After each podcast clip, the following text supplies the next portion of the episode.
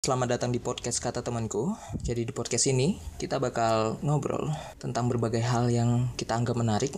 Aku, aku dan teman-temanku anggap menarik. Dan kemarin kebetulan kita ngobrol tentang sesuatu yang menarik yaitu kekerasan dalam pacaran yang sering kali terjadi tapi sering juga diabaikan oleh kita semua. Dan temanku yang nemenin aku ngobrol di sini adalah Yusuf Tolat dan Ardianto Ilham. Keduanya adalah teman baikku dan keduanya pernah membuat seminar tentang kekerasan dalam pacaran. So, enjoy the podcast and enjoy your day.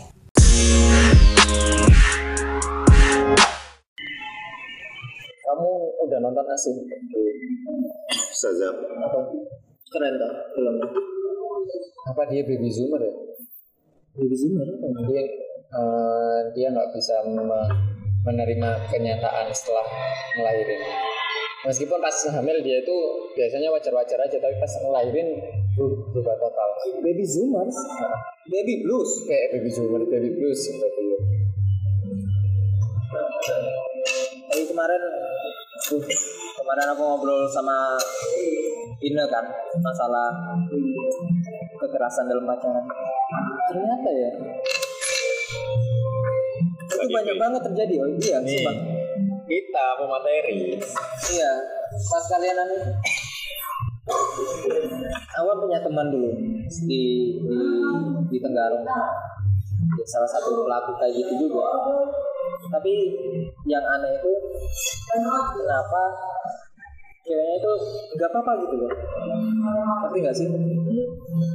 Ketika kita ngomongin kalau pacarnya itu gini gini gini gini, tetap aja terus alasan paling klasik itu ya dia baik udah kenal sama orang tua terus nggak masuk akal nggak make, make sense banget sih. Menurutmu kenapa ya? Masuk akal deh jelaskan tuh kan kamu bisa. Kemarin jelasin. Udah lupa. Lupa. Iya kebanyakan. Ya masih ingat ya. Hmm. so cuma lima ratus. KDP itu biasanya pacarnya udah lama. Nah udah lama saling apa ya misalnya kalau kalau alanya kayak saling melengkapi alanya dan muncul kah? Muncul kelekatan kan, di antara keduanya. Misalnya si cowok nih dia ngelakuin ke kekerasan. Cewek udah kayak apa punya pemikiran yang apa ya kayak kognitifnya udah terdistorsi gitu. jadi kayak jadi kayak apa ya dia melakukan itu karena buat aku. Dia udah nggak mikir rasional kayak. Oh maksudnya buat aku untuk kebaikanku gitu? Bisa. Terus kayak anjir kasihan banget ya. kalau misalnya aku eh, mutusin dia kayak apa ya nggak nggak ada yang bisa nyayang nyayangnya apa ya nyayangi aku kayak dia aku kehilangan karena sudah bersama-sama udah bertahun-tahun lah terus kalian kan neliti kan pasti neliti kan kemarin sebelum bikin bukan neliti nyari teori. Iya nyari teorinya seminar itu.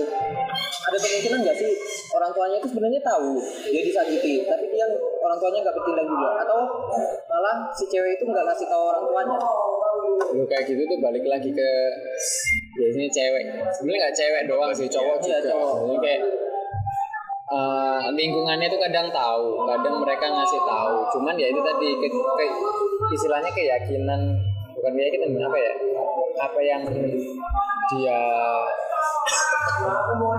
ya bisa dibilang keyakinan lah keyakinan dia terhadap cowoknya itu atau ceweknya itu itu yang udah terdistorsi terdistorsi. Distorsi tadi tuh. Akhirnya kayak meskipun omongan orang kayak gimana Iya. meskipun omongan itu sebuah fakta dia itu nggak mau dengerin. Udah nggak bisa berpikir bahwa apa ya bahwa hubungan ini udah nggak sehat. Tapi karena memang kan kebanyakan nih kalau aja faktanya udah cewek ini yang jadi korban. Nah si cewek ini udah kayak menganggap bahwa dia adalah orang yang bisa melengkapi aku.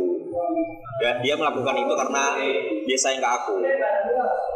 Contohnya nih misal Ferdi punya pacar. Pacarnya Ferdi ngelakuin kekerasan sama pacarnya.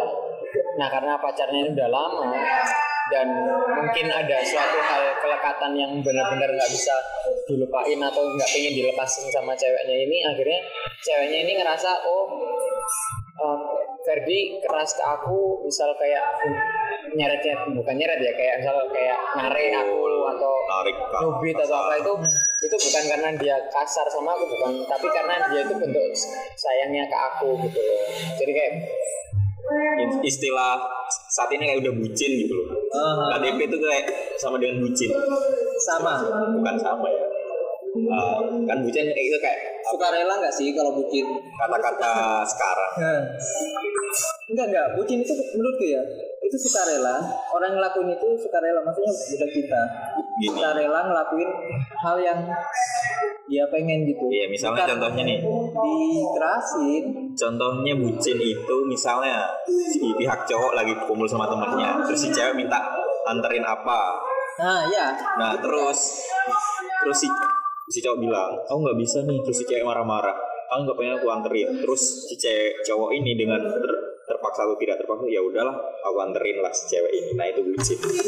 kekerasan itu Bisa masuk kekerasan karena kayak menyerobot waktu waktunya dia dengan teman-temannya. Itu kan perlu sebenarnya. nah itu menyerobot. itu yang mungkin mungkin yang belum diketahui orang-orang tentang kekerasan dalam pacaran karena kekerasan dalam pacaran itu atau dalam rumah tangga tapi kita bahasnya pacaran itu lebih ke arah kekerasan fisik yang biasanya ke kebanyakan cewek kebanyakan kayak kekerasan tuh kayak fisik kayak ya, jambak mukul dan tapi sebagainya hal lain bahkan mengambil mengambil waktu atau mengambil, Mengambil waktu. istilahnya mengambil hak Hak dia sebagai dia. manusia sosial itu juga termasuk kekerasan dalam pacaran yang tidak yang nggak disadari gitu loh. Akhirnya hari ini hari itu iya iya iya. Makanya kan kayak cewek, ceweknya ngomong iya ada teorinya ternyata. Jadi kayak cewek-cewek itu ngerasa bukan cewek-cewek sih orang-orang pada umumnya itu ngerasa korban dari kekerasan dalam pacaran itu hanya hanya cewek. Padahal cowok ini juga gitu bisa lebih banyak kalau misalnya tahu bahwa ini ada kekerasan dan sayangnya di Indonesia belum sampai ke tahap itu. Atau bukan di Indonesia belum sadar atau di seluruh dunia malah emang kan juga nggak tahu. Tapi ya di Indonesia sih masih belum sadar bahwa ini bentuk kekerasan karena kan ya aku bukan menilai orang Indonesia primitif atau gimana cuman orang Indonesia ini kan lebih lebih melihat itu pada faktualnya pada fakta di lapangan. Kekerasan itu apa sih? Kekerasan ya perilaku keras gitu. Nah itu yang beda sama pengertian di tempat lain. Oh mungkin sama kayak kasusnya ketika orang-orang itu lebih aware ter- terhadap kekerasan apa maksudnya kesehatan secara fisik gitu ya dibanding kesehatan mental. Sama ya kayak gitu? Begitu. Nah terus? Terus aku tadi mau ngomong apa ya? Lupa pikirnya dulu. Tapi kalian pernah mikir gak sih? Atau pernah ngelakuin kayak gini membentak seseorang membentak seseorang karena karena kamu terlalu khawatir gitu. Apa itu bisa disebut suatu kekerasan? Iya. Eh apa ya? Terlalu khawatir terlalu cinta apa pun alasannya gitu loh. Mungkin bisa di lain sisi mungkin bisa tidak di lain sisi di lain sisi si cewek mungkin dia kayak membentak mungkin ceweknya bisa masih berpikir bahwa kok dibentak sih? Nah itu kayak cewek merasa kayak defense mechanismnya meningkat dan kayak ini kan kayak misalnya defense-nya meningkat berarti itu bentuk sebuah stressor tekanan. Berarti itu kan kayak mungkin tekanan atau atau kekerasan. Tapi kan mungkin dari pihak cowoknya melakukan itu bahwa khawatir misal ceweknya ngapain terus dia khawatir dan akhirnya dia emosional bisa dilihat sisi itu kekerasan dan sisi tidak sih I see, I see. tergantung sudut gimana? Makanya kita tidak diajarkan untuk mengambil suatu kesimpulan dalam suatu sikap tertentu. Cari latar belakang yang tahu masalah itu tuh mereka sendiri pasangan itu sendiri kayak karena orang awam itu ketika kamu tanya atau apa ya itu jawaban orang-orang ketika menilai itu tapi nggak ketika pasangan itu nggak menilai itu ya nggak bisa juga Oh, iya ya, menarik sih. Soalnya kemarin kan aku ikut kuliah case manager kan, case kesehatan mental dan perilaku kerja kan. Terus kita di kelas bahas bahas tentang incivility dan ternyata pas aku nanya, incivility kan suatu tindakan yang nggak bermaksud untuk melukai seseorang tapi orang itu terluka gitu kan terus aku nanya gini ke presenternya kalau misalnya si korban nggak ngerasa tapi temennya temennya atau mungkin orang ketiga itu ngerasa apakah itu disebut incivility ya aku nyebut kayak gitu kan? Atau mungkin ada sebutan lain. Terus presenter sama didukung sama dosen bilang kayak gini kemarin. Ya itu incivility soalnya orang-orang di sekitarnya ngerasa itu melukai. Anu walaupun korbannya nggak anu. Itu termasuk perilaku tidak sopan. Memiliki perilaku tidak sopan. Iya incivility itu perilaku tidak sopan tapi tidak bertujuan. Intensinya beda sama bullying ya. Bullying kan intensinya untuk menyakiti seseorang. Maksudnya nggak sengaja bahwa itu melakukan eh, apa ya melakukan tindakan yang tidak sopan. Iya melakukan tindakan tidak sopan yang menyakiti. Tapi agak ambigu juga sih sebenarnya penjelasannya sebenarnya. Atau kamu yang ya, atau aku nggak ngerti. Tapi yang ku ngerti segitu aja. Dan kurasa itu berlaku juga untuk kekerasan dalam pacaran apa ya? Walaupun orang itu nggak ngerasa itu kekerasan dalam pacaran si korbannya tapi ketika orang ketiga menganggap itu kekerasan itu kekerasan kan? Dan kita punya hak atau privilege untuk ngasih tahu orang itu bahwa itu kekerasan. Dan sebenarnya aku belum sampai tahap itu sih. Soalnya aku masih takut mencampuri urusan orang itu kayak aku aja sama hidupku nggak terlalu becus gitu. Iya nggak sih? Terus menurut kalian gimana? Kalau misalnya ini ya kekerasan dalam pacaran terjadi sama teman dekatmu dan kamu sadar itu kekerasan. Kalian punya keberanian nggak untuk dari kemarin ada bilang untuk ngasih tahu orang itu kalau Kau kan itu sebuah kekerasan. Aku jenis jenis. Aku tuh ngerti ya apa? Ya, jadi sebenarnya orang Indonesia yang kamu garis bawah, yang aku garis bawah, Nah. kamu bilang bahwa apa hak aku mengurus orang lain, itu itu terus karena aku nggak jus gitu. hmm. Sebenarnya eh, kembali ke kita ini makhluk sosial, saling membangun bahu, menata hidup. Kalau misalnya gak ada orang yang bantu dia untuk progres ke depan lebih baik, siapa lagi? Dia sendiri. Dia, dia kalau dia bisa survive, kalau nggak bisa siapa lagi? Hmm. Kebanyakan orang kayak netizen kayak apa ya?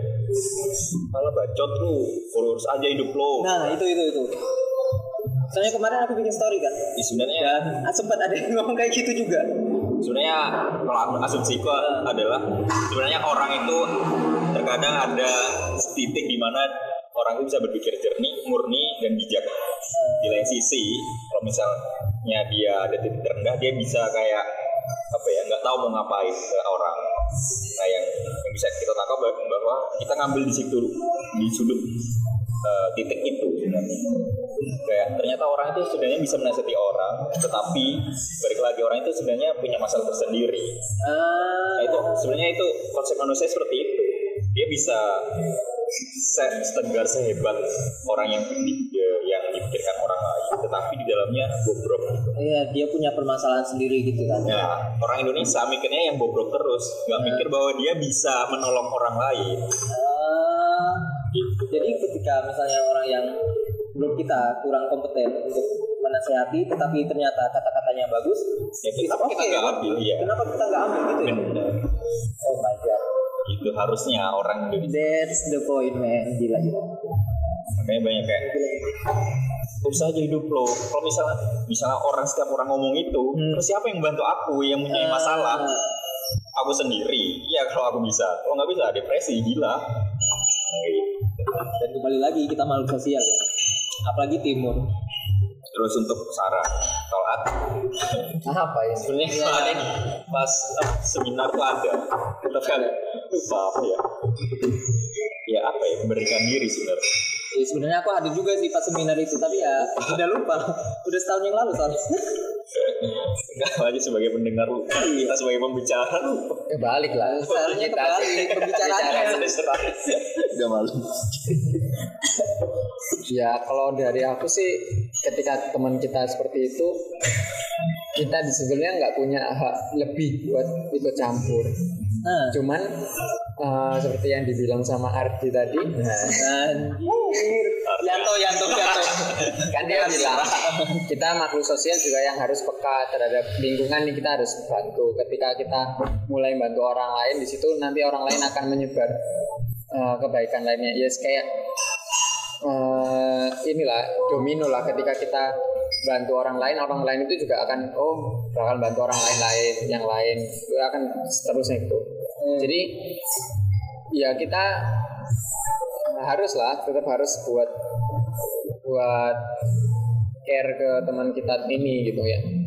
Tapi kita harus tahu waktunya di mana kita bisa ngasih uh, advice di mana kita cuma dengerin di mana kita untuk menahan diri gitu Kembali lagi ke kayak misal si cewek nih korban, Hmm. dia kayak defendnya mati, dia sayang aku karena dia sayang aku. Kamu nggak berhak kayak enggak dia nggak sayang aku, tetap dia defendnya tetap sayang aku. Kamu gak bisa langsung bilang kalau enggak, dia itu enggak sayang kamu gitu.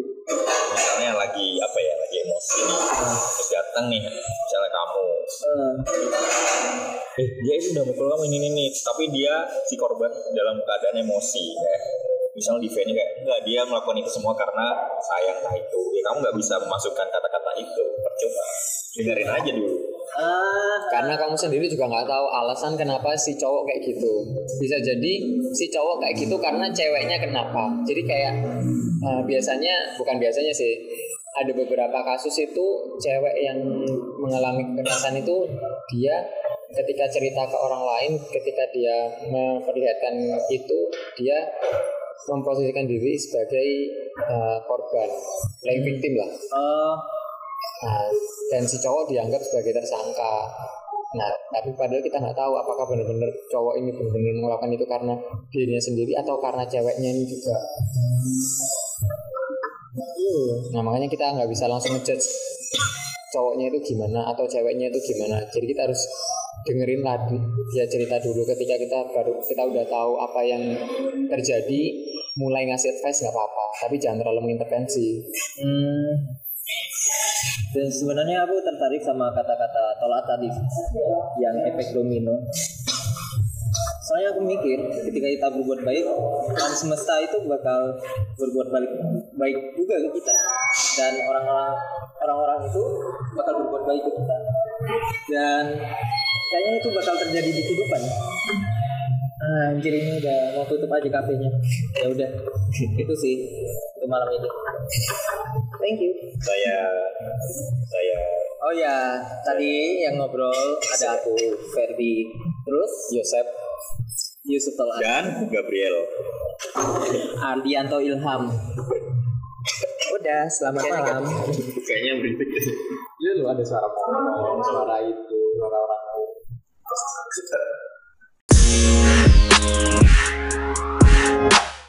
Oke, terima kasih udah mendengarkan dan semoga apa yang kita omongin tadi bermanfaat untuk kalian. Maksudnya bisa memberi pandangan baru ke kalian and see you in the next podcast.